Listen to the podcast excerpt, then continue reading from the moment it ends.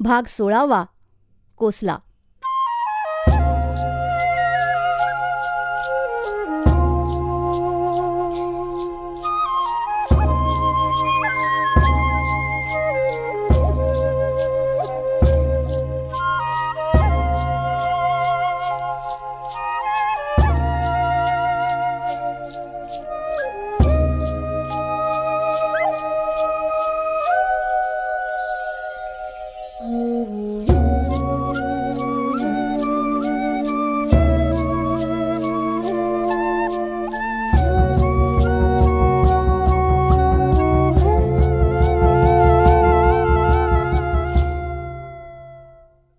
आम्ही वर चतुशृंगीच्या देवळावर पोचलो.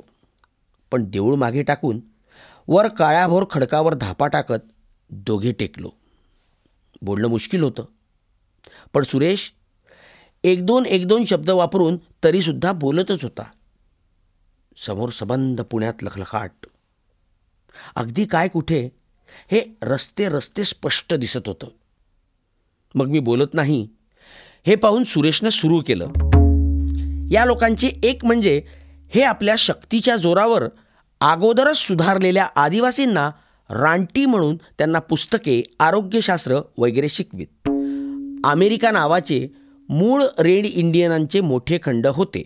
तेथे युरोपातील काही दरिद्री लोकांनी वसाहत करून हळूहळू सर्व रेड इंडियनांना मारून टाकून आपणच मालकी हक्क स्वतःकडे घेतले.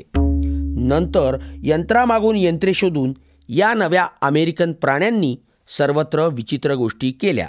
पण रेड इंडियन हेच खरे सुधारलेले. आता तुम्ही म्हणाल देश हे काय? तर देश नकाशावर असत. आता तुम्ही म्हणाल नकाशा हा कोण?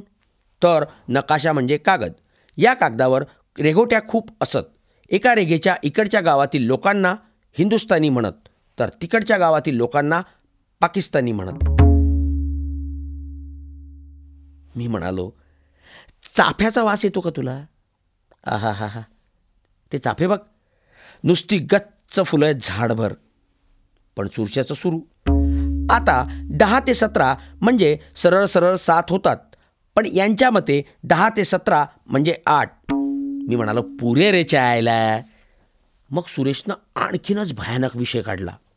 तो म्हणाला उंटाचं आणि सांडणीचं कसं होतं तुला माहिती आहे किंवा आमच्या शेजारची एक मुलगी एअर होस्टेस झाली.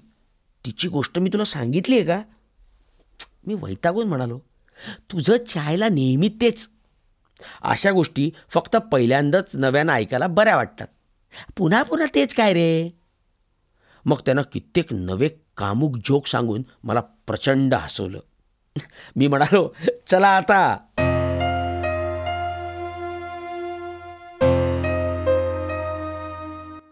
आम्ही चालायला लागलो. तेव्हा मागून खालच्या रस्त्याच्या शेकडो दिव्यांच्या उजेडानं आमच्या पुसट सावल्या समोर पडल्या. चढत चढत आम्ही टेकडीच्या माथ्यावर येऊन दुसऱ्या बाजूच्या कातळावर उतरलो. आता मागचे पुण्यातले दिवे नाहीसे झाले. पण टेकडीच्या मागचं आकाश उजेडानं चकाकत होतं. बोडकी तुरळक झाडं अगदी वर चंद्राची कोर होती. ती घमेलीसारखी विनोदी. सुरेश चंद्राला नेहमी चंद्रिका म्हणायचा. पौर्णिमेच्या दिवशी देखील चंद्रिका उगवली असं म्हणायचा. तो म्हणाला सगळ्या गोष्टी स्त्रीलिंगी पाहिजेत. माशी मुंगी हे शब्द सुंदरच. पण कावळा उंदीर हे शब्द वाईट. तुम्हाला दिसतं का की ही कावळी आहे की उंदरीने मग कावळा असं विचार न करता कसं? मग चालून चालून थकलो. तरी कुठे बैठक नाही मारली. आता सरळ वाट सोडून आम्ही कुरण तुडवत चाललो. वाळलेलं गवत पार जमिनीसरशी लोळलं होतं. कित्येक दिवसात इकडे फिरकलो नव्हतो. म्हणून सगळं बदललेलं वाटलं. गवतावरून बूट घालून चालताना स्वतःचा प्रचंड अभिमान वाटतो. पण चालताना होणाऱ्या वाळक्या गवताचा आवाज अत्यंत मनोहर. इतका की सुरेशची बडबड आपोआप बंद झाली. चंद्रिका बरीच वर आली होती. तिच्या आकाराकडे पाहात आज तंतोतंत षष्टी किंवा सप्तमी असावी असा मी अंदाज केला. मग गवत संपलं. मोठा कातळ लागला. इतका स्वच्छ काळाभोर की आम्ही आपोआप मागे हात टेकून तिथे हलकेच बसलो. इथून दूरवर वेतळाची टेकडी जेमतेम दिसली. बराच वेळ आम्ही बसलो. चांदणं इतकं स्पष्ट होतं की अंधारात आणि चांदण्यात फारसा फरक नाही. हे अरण्यच. तमाशात अशा अरण्याचं वर्णन म्हणजे मुंगीचा थारा नाही आणि माणसाचा वारा नाही असं. तमाशा म्हणजे थोर वस्तू. ही घनदाट अरण्यातली रात्र. तेव्हा बोलावंसं वाटत नाही. इतका स्वतःवरचा विश्वास उडतो.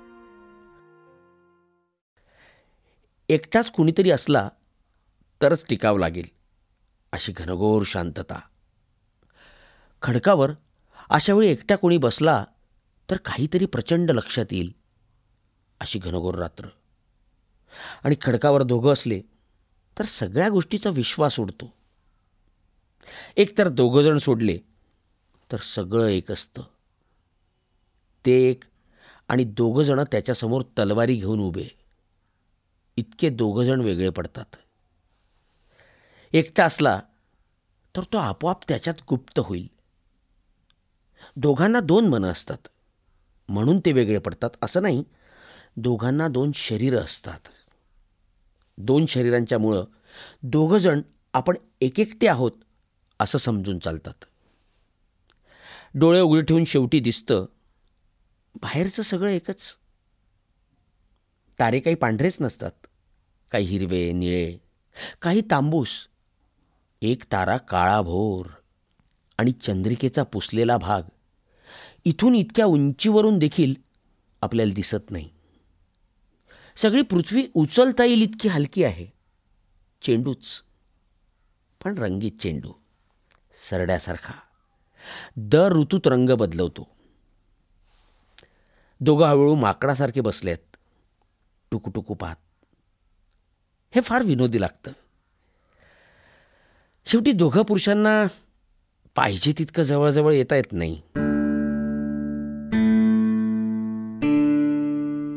एकमेकात शिरता येत नाही. शरीरानं सगळी गोची करून ठेवली आहे. पुरुषाच्या शरीरात नाजूक भाग कुठेच नसतो. डोक्यापासून अंगठ्याच्या नखापर्यंत सगळं कडक. मग पाठ वाहते पोट साचतं आणि मेंदूची हवा होते.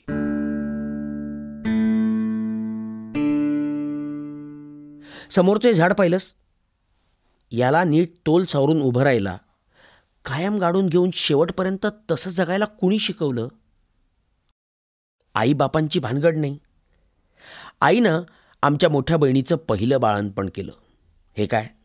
बिभत्स झाडं तशी थेट पाय रोवून उभी. खरं तर वर दिसतं ते झाड नाहीच. वरचं झाड म्हणजे आतडी फफूस असं. खरं झाड जमिनीत असतं.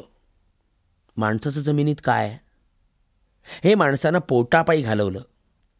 ही पृथ्वी आम्हाला अंतर देणार नाही असं तुला म्हणता येईल? वरून कोणीतरी आपल्याला सहज टाकून दिलंय. इथं भाड्यानं राहा म्हणून. हे शरीर भाड्याचं. शंभर वर्षाची पावती. काही गडबड केली तर घर सोडावं लागेल. हे लक्षात आहे ना?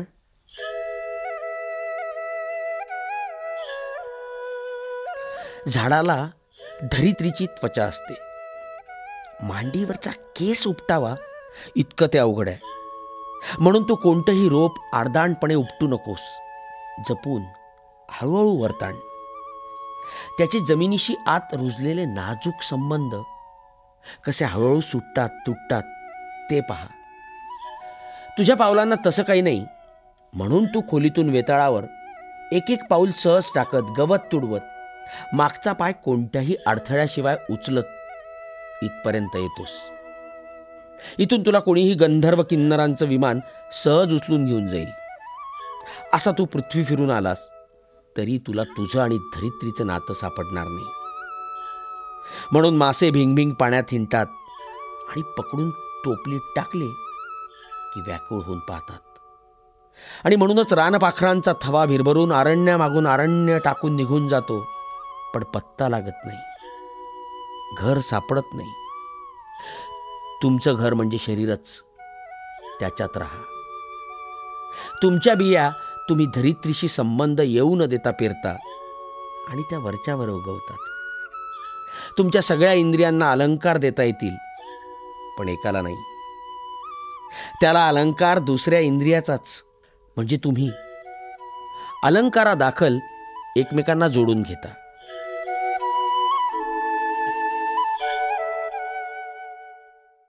मला आवडेल अशी मुलगीच मला आढळली नाही. मला पण नाही. तू जर मुलगी असतीस तर मी तुला सोडलंच नसतं. हां मी पण तुला सोडलं नसतं.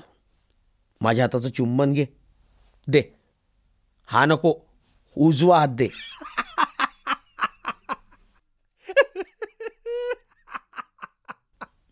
हेच. सुरेशचं हेच दुसरं टोक. तो नेमक्या वेळी धोधो पाणी टाकून मोकळा रिकामी झालेली स्थिती पुन्हा भरून टाकतो. त्याला रिकामा अर्थ जेमतेम दुरून दिसला होता. काठावरून. बाकी त्यानं स्वतःला कधीच झोकून दिलं नाही. कुरणात उतरल्यावर सुरेश म्हणाला शेवटी तू काय? मी काय? आपण काय करणार? आपल्याजवळ खास असं काहीच नाही. मिळून मिळवावं तर असं काही की जन्मभर त्याच्या नादात राहता येईल. शेवटपर्यंत. माणसाशिवाय दुसऱ्या कुठल्याही गोष्टीशी आपल्याला बोलता आलं पाहिजे.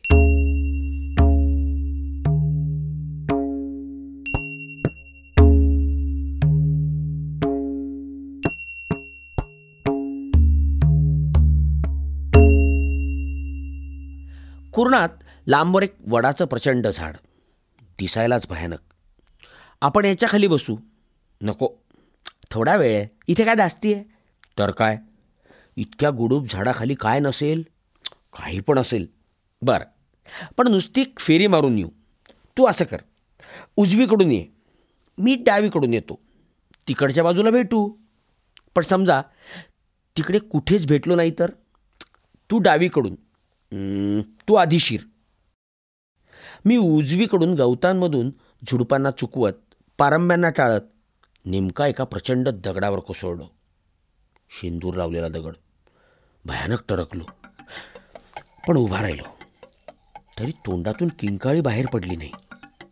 मग नीट सावरून हातांनी चाचपत वाकून वाकून पुढे एका जागेवर उभा राहिलो.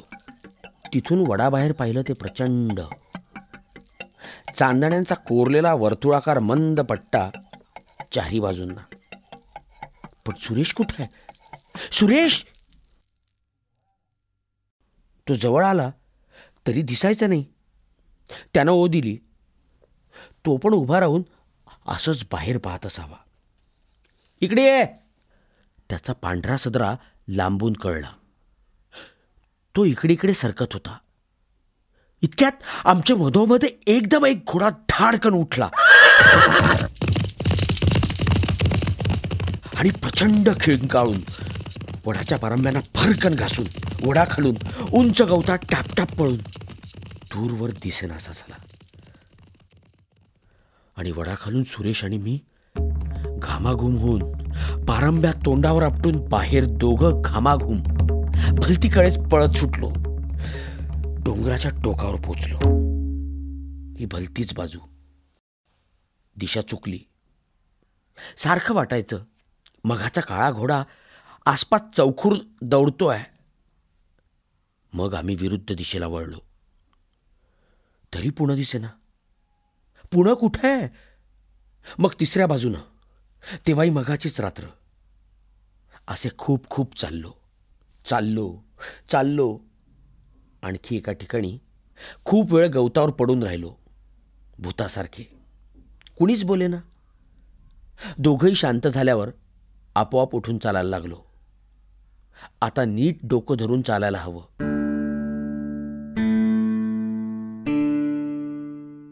परीक्षा येत चालली तसतसं अभ्यासाचं ओझं वाढलं.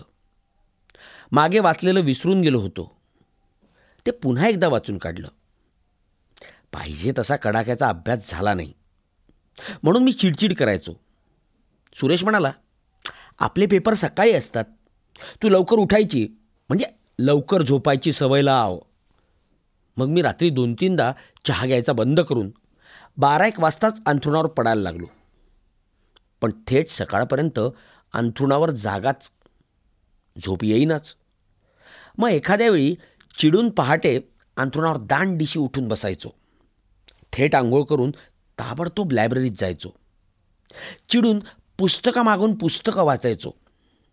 अशा गरगरत्या मेंदूनं पुस्तकातले उतारे लिहून काढणं तर अशक्यच.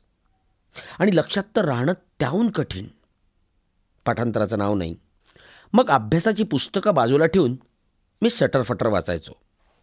ह्यात मात्र चांगला वेळ जायचा. एखाद्या वेळी डुलकी लागून तिथेच खुर्चीवर. जाग आल्यावर फारच उत्साह यायचा. मग वाटायचं. आता दिवस असा काढला की रात्री खात्रीनं झोप येणार. पण त्या रात्रीसुद्धा झोपेचं नाव नाही. सकाळी झोप. मग नियमितपणे उशिरा उठणं पुढे चालूच. अशा दोन दोन रात्रीही न झोपता घालवल्या तरी काहीच फायदा नाही. सकाळपासून झोप नाही. रात्री दहा अकरा वाजता जरी मी खाटीवर पडलो तरी झोप यायची नाही. म्हणजे फुकट रात्र जायची. फुकट मेंदूत भंपक विचार. लहान मुलांना मरता मरता काय वाटत असेल? बी एनंतर काय? गुणे काय म्हणत होते? गोविंदाकडे ती लग्न झालेली मुलगी का म्हणून येते? रात्रीसुद्धा असते. गोविंदा एम ए झाला आहे पण वाचन आपल्या मनानं काही नाही. आपण यंदा किती पुस्तकं वाचली असतील? पण परीक्षेत इतकं कुठे कुठे कोंबणार? अजून व्याकरणाला हात लावला नाही. ते तर पाठ करायलाच हवं. गुणे मूर्ख आहेत. गोविंदा गाढव आहे साले शैक्षणिक क्षेत्रातले हे काळा बाजार करणारे. शिवाय गुन्हे टीका लिहितात आणि गोविंदा कविता करतो. परवा ज्ञानेश्वर पुण्याला आला आणि म्हणाला कॉलेजचं जीवन म्हणजे स्वर्ग आहे. देवानं वर दिला तर आपण या कॉलेजच्या हॉस्टेलमधली ही खोली मागून घेऊ. छायला चार तर वाजले. साले लोक उठायला लागलेत. कोण कर्कश्य गजाराची घड्याळ वाजवत आहे अशा आवाजाने काय झोप येईल? म्हणजे आता पाचपर्यंत आपण झोपणार. मग उठायला बारा एक. हे असं नेहमी चालायचं. मग पहाटे मी अंथरुणावर हातपाय आपटून आडवा तिडवा होऊन उशीवर डोकं आपटून घ्यायचो. दुसऱ्या कोणाला परीक्षेचं विचारलं तर म्हणतात तुम्ही वर्षभर लायब्ररीत अभ्यास करून पुन्हा आता आमच्या नादी कशाला लागता? आणि लख सकाळ व्हायची. मग झोपलो तर दुपारी जाग. असं परीक्षेत झालं तर? म्हणून मग थेट उठून दात घासायला. मग दिवसभर गुंगीत चिडचिडीत. बाकीची पोरं आता उलट उत्साहात. आणि मी आता पार गळून गेलेलो. रमीसुद्धा आता लायब्ररीत येऊन अभ्यास करायला लागली. सुरेशचं आणि माझं शेवटचं कडाक्याचं भांडण झालं. ते माझ्या नाजूक झोपेवरूनच. मग मी सुरेशला खोलीबाहेर काढलं आणि धाडकन दरवाजा लावून घेतला. सुरेशशी असं झाल्यावर मला आणखीनच कोंडल्यासारखं झालं. थंड पाण्यानं डोकं भिजवून पाहिलं. गरम पाण्यात पाय टाकून मग लगेच पडून पाहिलं. पडायच्या अगोदर भरपूर दूध पिऊन पाहिलं. आंघोळ करून ओल्या अंगानं पांघरून झोपायला गेलो. दोन दोन रात्री न झोपता तिसऱ्या रात्री एकदम लवकर झोपू म्हटलं. दिवसभर इकडे तिकडे हिंडून थकून झोपू म्हणालो. डॉक्टर म्हणाले ते सगळं केलं पण काही झालं नाही. मात्र झोपायच्या गोळ्या काही घेतल्या नाहीत. जन्मभर आपण औषधांना शिवलो नाही. आताही असे भयंकर प्रकार करायचे नाहीत असं ठरवलं. पण या सगळ्या भानगडींनी चार पाच दिवस मला भयंकर ताप आला. बरं वाटल्यानंतर अभ्यास सुरूच.